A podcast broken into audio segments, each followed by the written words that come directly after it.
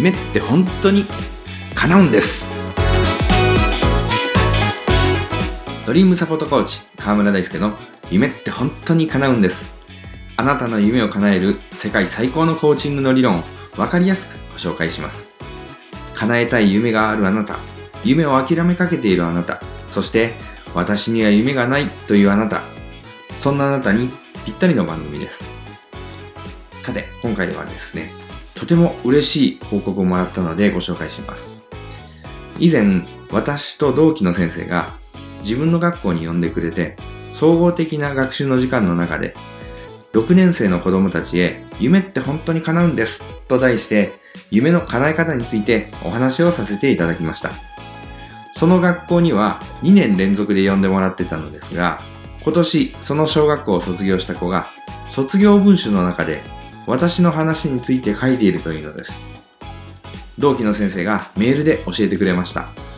とても嬉しかったのでみんなに紹介していいかと聞いたところ保護者の方に許可をもらったということでしたのでここで皆さんにご紹介させてください。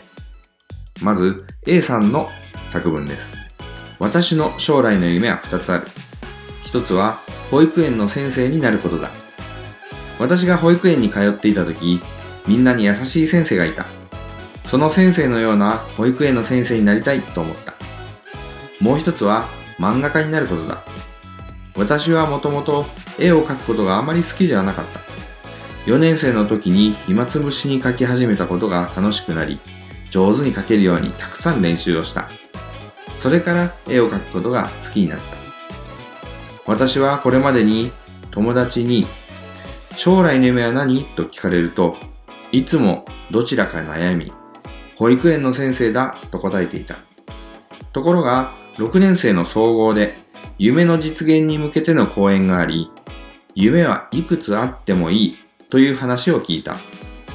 私は夢は一つに決めなくていいたくさんあっていいと分かり気持ちが楽になった。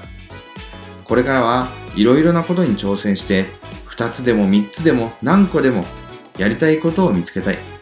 もしかしたら保育園の先生や漫画家以外にも将来の職業につながることが見つかるかもしれない。やりたいことをたくさん増やして小さい夢でも大きい夢でも一つずつ叶えていきたい。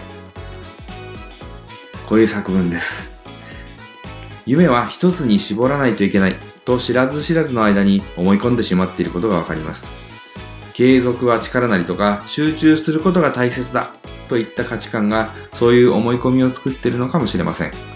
もちろんそれらの価値観も大切なことなのですがそのことが子供たちの可能性を狭めてしまうのも確かです。どっちかにしないといけないという思い込みが仕事か家庭かとか夢か現実かなどといった極端な二者択一の思考様式を作ってしまっているんです。A さんは夢はいくつあってもいいという言葉で気持ちが楽になったと言います。それだけ自分を制限してしまっていたんだなと思います世のお父さんお母さん、そして学校の先生にはぜひこのことを知ってもらいたいです。あなたは何になるの？一つに決めなさいとか、どっちにするの？はっきりしなさいなどと言って子供の可能性を狭めないでほしいと思います。続いて B さんの作文です。未来は幸せであるといいなと思っている。私は好きなことをしたり自分の憧れが実現したりした時が幸せだと思う。私は美容師になりたい。親戚に美容師がいて、小さい頃から憧れていたからだ。美容師になってお客さんを笑顔にしたい。実際に私が美容院に行った時も気に入った髪型になると嬉しくて笑顔になる。人を幸せにし、笑顔にできる人は素敵だ。私もそういう笑顔を作れる美容師になりたい。しかしこれから先、辛い時や嫌になる時もあるだろう。その時は自分ならできると信じて勉強したい。6年生の総合の学習で夢の実現に向けての講演があった。その時にドリームサポーターの河村さんが自分ならできると信じて諦めずに挑戦することの大切さを話された。私も何事も挑戦しないと始まらないと考えている。どんな困難さがあっても挑戦してみる。そして最後まで諦めずに目標に向かって進むそのためにこの言葉を自分との合言葉にして頑張りたい。私の夢は憧れの美容師になり、みんなを幸せにたくさんの笑顔を作ることだ。自分ならできるを合言葉にして頑張りたいとのこと。そう思った人こそが自分の力を伸ばし、素晴らしい人生を手にすることができます。もちろん、周りの大人たちにも、あなたならできると応援してほしいです。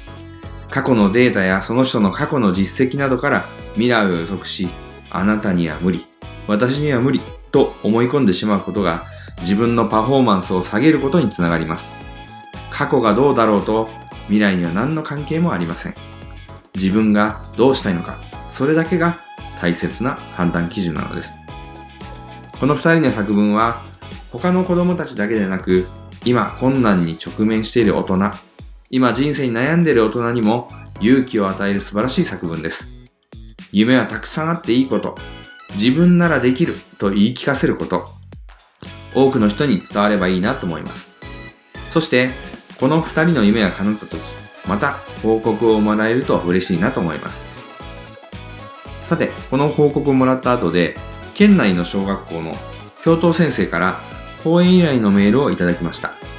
以前勤めていた学校で私の話を聞いてくださっていて、それがとても良かったので、転勤先の学校でもぜひ話してほしいという依頼でした。